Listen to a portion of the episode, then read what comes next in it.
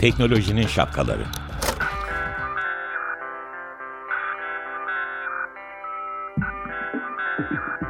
Bilgi ve iletişim teknolojileriyle güvenli ilişki için Banu Zeytinoğlu, Murat Lostar, teknolojinin tüm renklerini, siyah, beyaz, mavi, kırmızı şapkalarını konuşuyor.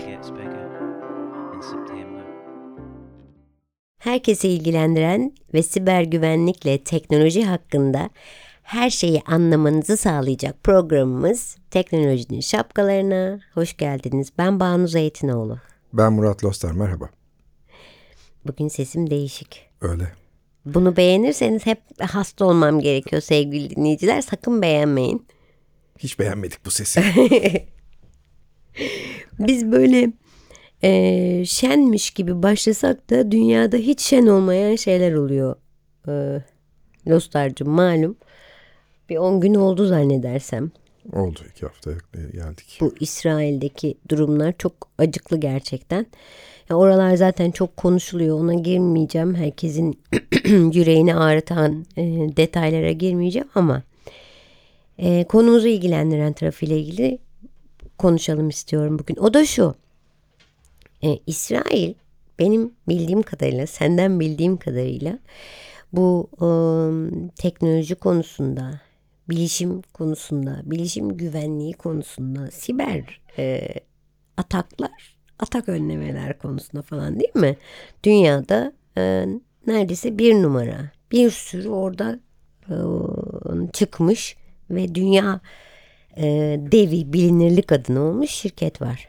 E peki şimdi ne olacak? Evet şimdi ne olacak konuşalım ama izninle nasıl böyle olduğundan da bahsedelim. Ha, yani evet. olayı illa ve sadece Doğru. savaş olarak konuşmayalım. Hani keşke hiç konuşmak zorunda kalmasak lügatımızda bu kelime olmasa ama işte ne yazık ki var. İşte Ukrayna Rusya'da kaçıncı yılına girdi. Devam ediyoruz. Ee, şimdi İsrail e, küçük bir ülke çok iyi bildiğin gibi. E, fakat ilginç bir e, yaklaşımları var. E, gerçekten e, bu benim kelimem değil ama duyduğumdan beri severek kullanıyorum. Girişimci dostu bir ülke. Hmm. Bunu nasıl sağlıyorlar? Ee, bir kere eğitim buna göre. Ee, insan çevresine çok benziyor. Çevresinde çok fazla e, yeni teknolojiyle uğraşan insan olunca kendisi de buraya doğru geliyor. Ee, ama bu yeterli değil. Olmadığını da görüyoruz birçok ülkeden. Onun dışında e, mesela askerlik İsrail'de hem kadınların hem erkeklerin zorunlu Hı hı. olarak yaptığı bir şey biliyorsun. Ee, barış zamanı diyeceğim şu anla ayırt, ayırmak için. Ee, barış zamanında e, çok yoğun eğitimler yapılıyor askerde. O eğitimlerde insanlara teknoloji öğretiliyor, bilgisayar öğretiliyor, bilgisayarın detayları öğretiliyor, yazılımcılık öğretiliyordu. Bundan işte kaç yıldır bildiğim bir şey bu çok daha eski. Belki yüzyılın başından beri devam ediyor. İşin şeyi değişti yani. Sadece silah eğitimi ya da işte o tür e, sivil savunma değil de aslında e, savaşlar da bu tür e, şeye girdiği için bilişim e, dünyasına girdiği için onu da tam olarak veriyor demek istiyorsun. Ben yalnız bir şey sormak istiyorum. E, girişimci dostu dedin. Hı hı. Değil mi? Ama kendi e, şey alanındaki yani e, gidip de mesela ben girişimci olmak istiyorum deyip İsrail'e gidip benim böyle bir fikrim var deyip gidemezsin İsrail'e. Güzel soru. Yani cevabını bilmiyorum ama içgüdüm gidemezsin. O zaman kendine yönelik girişimci dostu. E, girişimci üretmek, üret- girişimci doğurmak, insanları girişimciliğe Akıllı. yönlendirmek için çaba sarf ediyor anlamında söyledim. Evet. Bir ikincisi İsrail çok küçük bir pazar. Hani ekonomik pazar olarak işte Türkiye'nin bile ne kadar da biri. Evet. Tam bir takım açılardan zengin ama kişi başı olarak zengin ama toplam ekonomi büyüklüğü çok daha küçük Türkiye'ye göre. Ee, orada da yine e, benim dünyamda girişim ve teknoloji dünyasında İsrail modeli diye, diye bir model var. O modelde şu e, ARGE İsrail'de yapılıyor. E, beyin İsrail'de tutuluyor. Ama şirket Amerika Birleşik Devletleri'nde kuruluyor genellikle. Dolayısıyla dünya o şirketi Amerikan şirketi olarak tanıyor, biliyor özellikle içine girip bakmadığı sürece. Ve oradan tüm dünya, önce Amerika pazarına sonra da tüm dünyaya satıp globalleşiyorlar büyüyenler.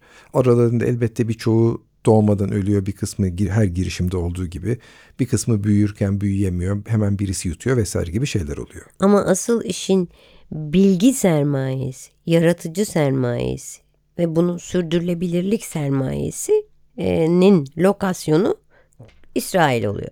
Kökü orası. Kökü orası. Ticari tarafta yine İsrail kökenli insanların genellikle e, başını çekmesiyle Amerika'da gerçekleşiyor. Bu da oradaki e, İsrail lobisini de güçlendiriyor bir taraftan düşünürsen. Tabii.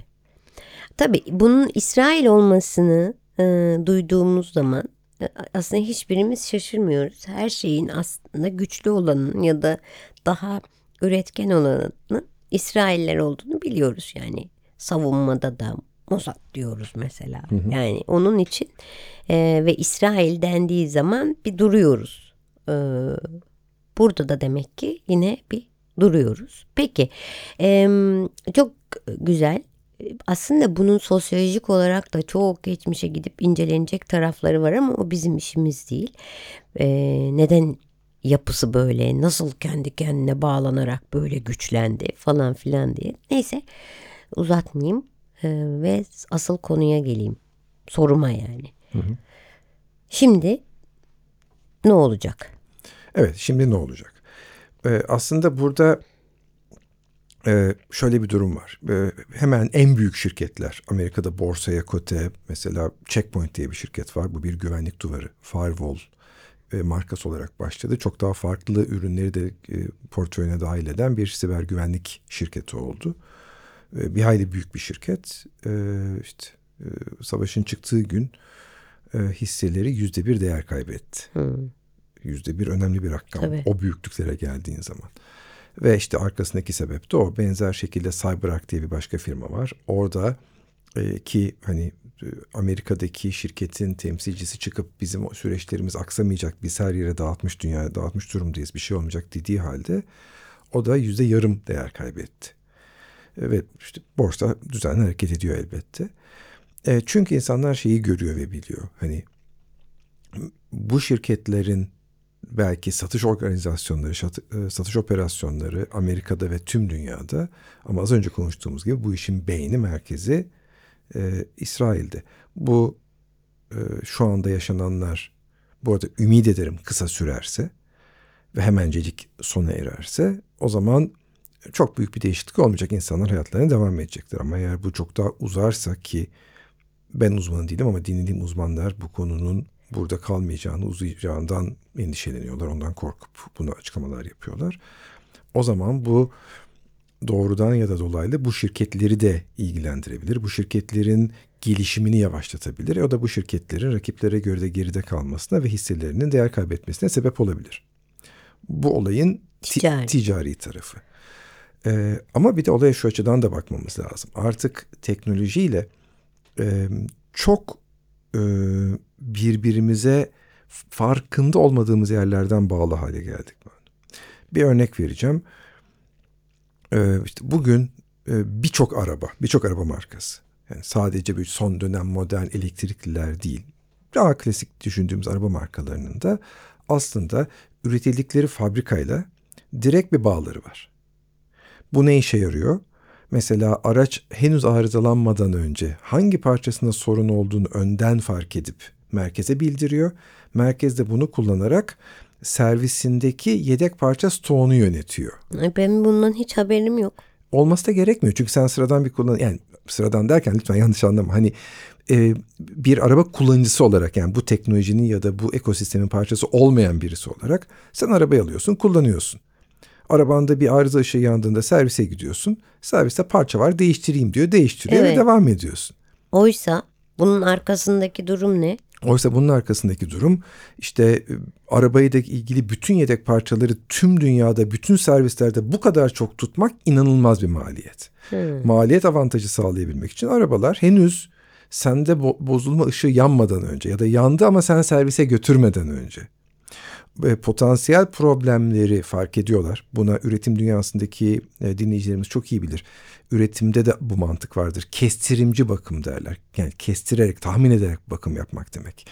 Bir parça kırıldığı zaman hem o sırada üretilen ürün bozuluyor. Hem kırılan parça belki başka bir şeylere zarar veriyor. Oysa diyelim o parça kırılmadan önce üretimdeki diyelim dönen bir e, tornanın üzerindeki bir kesici parça olsun ya ekstra ısınmaya başlıyor ya orada sarsıntı artmaya başlıyor ya e, çıkan üründe ufak tefek olmaması gereken çizikler olmaya başlıyor ve ek bir takım cihazlarla, sensörlerle, e, ölçüm cihazlarıyla bunlar anlaşılıyor. Dolayısıyla o kesici bıçak kırılmadan önce aa bak bu ömrünün sonuna yaklaştı deniyor. Hı hı. Ve kırılma ve bunun sonucundaki hattın durması vesaire yerine akşam zaten rutin zamanda bir e, durma yapıldığında o bıçak kırılmadan değiştiriliyor. Anladım. Bunu üretim dünyası zaten uzun zamandır yapıyor. Endüstri 4.0 dediğimiz şeyle beraber de daha da yoğun yapmaya başladı. Bir gün bunu konuşalım. Bu, bir gün bunu konuşalım. Parantezi kapadım. Ee, ama işte kestirimci bakım gibi bugün araba arabalar da aslında merkezle konuşuyor ve o da kestirimci yedek parça tedariği yapıyorlar bu sayede. Hangi araba ne zaman ne olacak? Birçok araba sana yardımcı olabilmek için kaza yaptığında acil telefonlar ediyor biliyorsun. Evet. Yeni arabaların bir kısmında belli bir işte paranın diyeceğim ya da daha işte teknolojinin üzerindeki arabalar bunu yapabiliyor. Ama aynı zamanda şöyle oldu böyle oldu gibi bilgileri merkeze de yolluyor merkezdekiler hem yedek parça demin söylediğim gibi hem de araba nereden çarpıldı, ne oldu vesaire gibi bilgileri toplayıp sonraki yıllardaki tasarımlarını geliştiriyorlar. Peki güzel ama şimdi bunu nasıl İsrail'e bağlayacaksın onu merak ediyorum ben. Yani hepimizin hayatı teknolojiyle farkında olmadan iç içe. Bunu anladım teknolojiyle beraber aslında bir takım daha üst kurumlar da bizim yönetimimizde. Şunu söylemek istiyorum. Bunu arabalarda böyle bir özellik vardır yoktur gibi bir spekülasyona girmeden söylüyorum. Tamam. Bir örnek olarak. Savaş çıktı. Evet. Ve bir marka araba dedi ki e, ben o ülkeye artık ambargo uygulayacağım. Bu sadece o ülkeye yeni araba satmakla olmak zorunda Yedek değil. Parçada. Yedek parça satmakla söz konusu olmayabilir. Belki merkezden bir komut gönderecekler ve son derece sağlam, benzini dolu, pili dolu araba çalışmaz hale gelebilecek. Ay benim ağzım açık kaldığı için bu sessizlik oldu. Bu, bugün sana bir önerim var. E, biz arada part, müzik arası veriyoruz ama veriyoruz. konu çok bölmeye e, müsait değil e, bence. Onun için sonunda e, parçamızı çalarız olur mu? Memnuniyetle. Sevgili dinleyicilerim size de sordum. Evet dediğiniz için teşekkür ederim. evet devam edelim. Şimdi bir dakika. Öyle bir yerden geldin ki yani artık savaşın boyutlarını zaten bunu geçenlerde böyle bir konuşmuştuk ama savaşın e, nerelerden ne zarar verebileceğini başka yerlerden nasıl saldırı yapılabileceğini de gösteriyorsun. Çünkü bu bir ambargo yani savaşa karşı olmak için aslında olumlu bir ambargo. Çok doğru. Ee, aslında ben bunu hiçbir yerde bunu yazılı halde okumadım ama e, bir takım ülke politikalarında da görüyorum. Mesela dünyadaki birçok ülke e, bulut e, teknolojilerini kullanıyor. Daha önce programlarımızda konuştuğumuz gibi bulut teknolojilerinin birkaç tane e, şeyi var. Sen bir kurum kendi içinde de bir küçük bulut yaratabilir. Yalnız bu arada bir şey söyleyeceğim. Herkes onun cloud olarak iCloud'dan cloud diye anlıyor ya. Evet. Yani öyle kafada ya bulutup yeni bir şey sanabilir benim gibiler mesela. Evet. Estağfurullah. Ee, şimdi kurum içinde kendi küçük bulutunu yaratabilirsin. Birkaç kurum bir araya gelip e, sektörel bulutunu ya da işte bir e, farklı bir bulut yaratabilirsin. Ama bir de dünyada sayıları 3-4 kadar olan e, İngilizce hyperscaler aşırı büyüyebilme potansiyeli olan, büyük bulut e, şirketleri var. E, dünyanın bilinen oyuncuları. Reklam olması için hepsinin ismini vereyim. Microsoft Azure bunlardan bir tanesi. Amazon e, Amazon Web Services AWS bunlardan bir tanesi. Google bunlardan bir tanesi. Bunun dışında Salesforce, e, IBM vesaire farklı daha yani onların bir e, altında ikinci grup bulutlar da var. Ee, Birçok ülke, Türkiye burada en sertlerinden bir tanesi. Hı. Bunun gibi global bulut oyuncularını kritik işlerde kullanmayı yasaklayan regülasyonlar yayınladı. Örnek olarak Türkiye'de bankacılık işlemlerinde, enerji altyapısı ile ilgili işlemlerde, e, devletle ilgili konularda e, ve oradaki kritik konular için e, bulut kullanılmıyor. Aslında bulut, Bulut yedeklemesi kullanılmıyor. yedeklemesi iş, iş bulutta yapılamıyor. Bunu da Türkiye şöyle söyledi. Benim verim ülke sınırlarımı geçe, dışında olmayacak dedi. Doğru. Bunu aslında bu, bu tarz bir ambargoda da bir anlam var. Düşünsene Türkiye bö- böyle olmasaydı, Türkiye'nin verisi tüm dünyaya yayılmış olsaydı. Ee, ve işte bir anda Türkiye'ye bir ül- ülke bir neden ambargo uygulamaya karar verseydi, bizim bulutu kapattığımız anda finans sistemimiz çökebilirdi. Peki bu bütün ülkeler için geçerli. Bunu uygulayan daha doğrusu uygulamayan var mı? Yani e, bulutu her şeyiyle kullanan. Ee, var. Ee, iki türü var bunun. Bunlardan birincisi mesela Almanya örneğini verebilirim. Almanya bu büyük bulut şirketlerini yoğunlukla kullanıyor. Ama karşılığında şunu söylüyor. Ey bulut şirketi diyor. Sen veri merkezini Amerika'da tutmayacaksın. Gelip benim ülkemde Ha, duracak. anladım. Kuveyt bunu yaptı. Anladım. İkinci tür uygulayanlara örnek olarak da Estonya'yı verebilirim. Aa. E, Evet. Estonya'da e, işte yıllar önce yüzyılın başında neredeyse artık e, Rusya'dan büyük bir siber saldırı aldı. Bütün devlet kayıtlarını kaybetti. Bunun üzerine e, hem e, blok zincir, blockchain İngilizcesiyle mimarisi hem bulutu çok yoğun kullanmaya başladı. Ama onlar da çok küçük oldukları için hani e, zaten biz diyorlar hani fiziksel olarak da içimizde tutmamızın bir anlamı yok. Hatta e, sanıyorum bir programda bahsetmiştim çok komik bulduğum için izninle tekrar edeyim. Estonya devlet verilerini ne olur ne olmaz ülkemiz işgal edilir diye e, Lüksemburg'da bir veri merkezinde yediğini tutuyor. Çünkü Yani bir İsviçre bankasında kasada tutuyor demek gibi bir şey. öyle oldu. E, onlar da tabii çünkü onların da şeyi Rusya sabahleyin e, Estonya işgale başlarsa öğleden sonra konu kapanıyor. Yani çok yani ülke olarak hem işte dipteler hem küçücükler vesaire. Peki e, Şimdi buraya geri dönülüp bağlamak adına izinle şey yapayım. E, bu doğrultudaki korkulardan bir tanesi de İsrail'le bağlı. İsrail'le bağlantılı olarak hani acaba e, işte İsrail'in e, şeyleri, siber güvenlik şirketleri yarın öbür gün kendilerine karşı tarafta eğer bu savaş büyürse, farklı ülkeler işin içine dahil olursa, kendilerinin karşı tarafında yer alan ülkelerdeki siber güvenlik ürünlerine kötü bir şey yapılabilir mi gibi bir korkuyla da karşı karşıyayız. İşte onu diyecektim. Yani e, elindeki gücü terse çevirmek. elindeki gücü e, ürünü satma amacının dışında kullanmak. Peki burada sen şöyle bir şey görüyor musun? Böyle bir düşünceden dolayı şimdiden bile bu kadar kısa sürede dahi bir şey kıpırdanma oluyor mu acaba? Yani bu acaba İsrailli'den uzaklaşsak da e, ne bileyim ben daha Japon'a gitsek gibi. Şöyle yani e, zaten Türkiye'nin İsrail'le ilişkileri devlet seviyesinde sen de çok iyi biliyorsun. Hani bazen iyi bazen kötü uzun yıllar kötü sonra kısa bir süre çok iyi falan gibi böyle bir hani inişli çıkışlı gerçekleşiyor. E, Ben biliyorsun iş olarak Ankara ile hiç çalışmıyorum. Ankara ile bir ticaretim yok. Ama Ankara'daki arkadaşlarımla dostlarımla ne zaman konuşsam e, hani ürünlerle ilgili olarak ya bu da İsrail ürünü derken o akıllarına bir parametre olarak onu hep bulunduruyorlardı. Bunu sadece İsrail için değil şu anda örneği İsrail veriyorum çünkü şu anda savaşı İsrail ile ilgili konuşuyoruz. Aynısını işte Fransız için, Alman için, Amerikalı için yani devlete bir şey bir şey satın alırken o ürünün satıldığı yer ve menşeini hep bir göz ardı ediyor şey göz ardı etmeden bir bakıyordu. Ee, hani devlet görevlileri bu anlamda kendilerince dikkatli olup hem kurumlarını hem devleti Türkiye'yi korumaya çalışıyorlar durumda.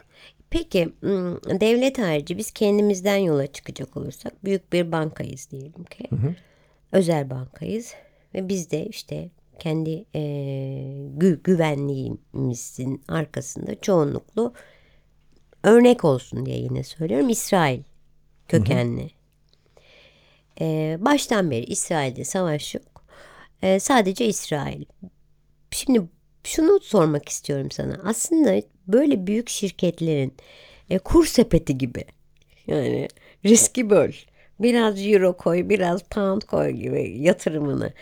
e, çiftli güvenlikten gitmesi e, diye bir şey söz konusu mu? Bunu yapıyorlar mı? Yoksa benim, benim bunu akıl etmemi bekliyorlardı.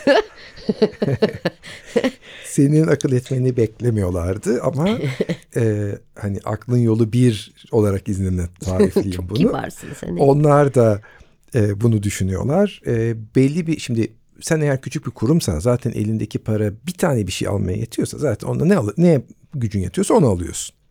Ama büyüksen gücün varsa sadece ülke riski değil Banu. E, üretici riski de var. Sen A şirketin ürünlerini alıyorsun. A şirketinde bir problem varsa bir anda kabak gibi açıksın. Dolayısıyla A şirketin ürününün yanına B şirketin ürününü de koyalım. Burada hem şir- kurum B planı yani. Ee, bir de bunları birbirine seri bağlayalım. Yani birinden geçen öbüründen geçemesin. Yani dışarıdan içeriye geçerken bir İsrail ürünü A markası, bir ne diyelim Rus ürünü B markası ya da Amerikan ürünü C markası gibi bir şeyi kullanmak e, söz konusu. Zaten bizim güvenlikte en iyi güvenlik için hep soğan örneği kullanılır. Yumurta soğan karşılaştırması yapılır. Soğanın kabuğu, şey pardon yumurtanın kabuğu kalın. Öyle kolay kolay kırılmaz. Ama bir kere deldi mi bütün yumurta senin oluyor. Hı hı. Soğanda ise biliyorsun incecik bir zar var yani yumurtayla yumurtanın kabuğuyla kıyas kabul etmez. Ama bir sürü katman var ve her katmanın da kendi zarı var. Bunları birleştirdiğinde şey oluyor. Soğan aslında sonuçta daha güvenli hale geliyor. Soğanın cücüğü daha güvenli hale geliyor. Cücüye gidene kadar. Cücüğe gidene kadar. Dışarıyı belki çok hızlı aşıyorsun ama bir zar daha, bir zar daha o sana zaman kaybettiriyor.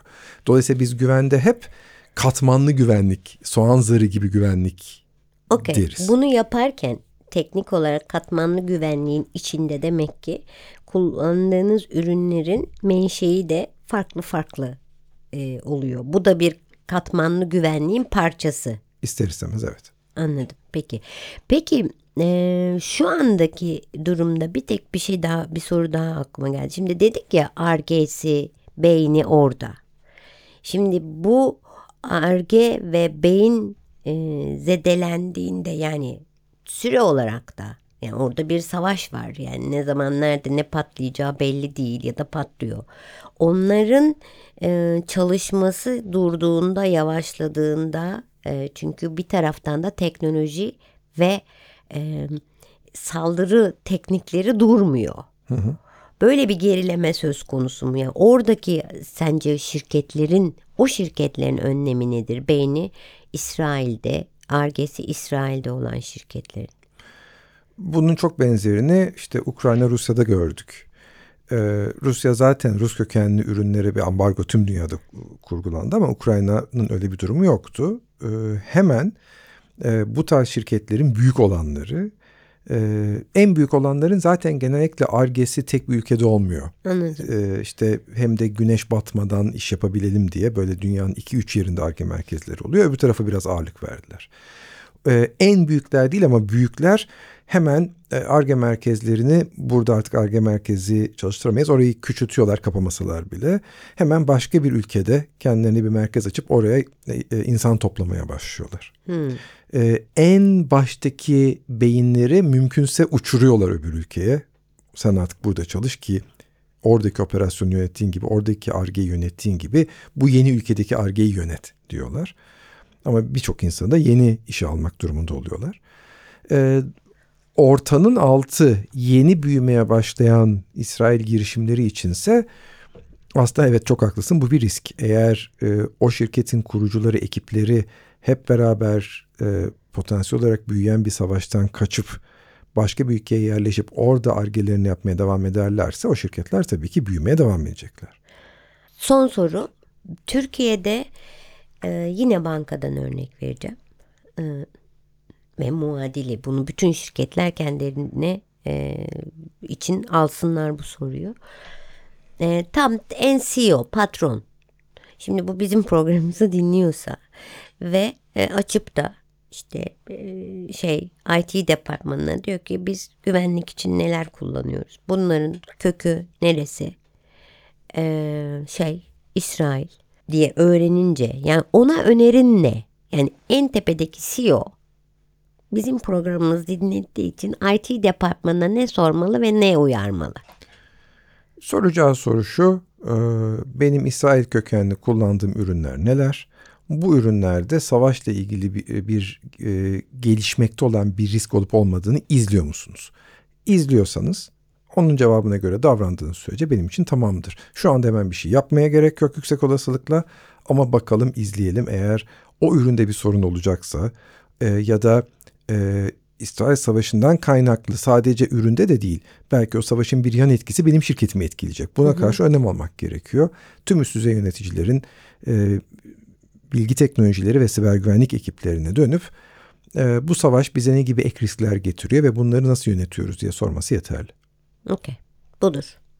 Çok teşekkür ederim. Bence bugün çok e, içerik olarak yararlı bir şey oldu. Ama müziksiz olduk ne yazık ki çok konuştuk. Evet çünkü çok konuştuğumuz için bugün müziğimiz olmadı. Ee, kusura bakmayın. Haftaya tekrar sizlerle görüşene dek ne yapmıyorduk? Hoşça kalmıyorduk. Ne yapıyorduk? Hoş kalıyorduk. İyi haftalar.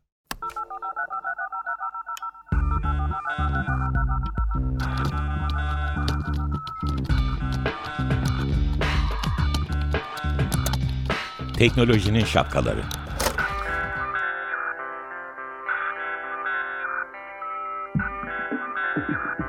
Bilgi ve iletişim teknolojileriyle güvenli ilişki için Banu Zeytinoğlu, Murat Lostar, teknolojinin tüm renklerini, siyah, beyaz, mavi, kırmızı şapkalarını konuşuyor.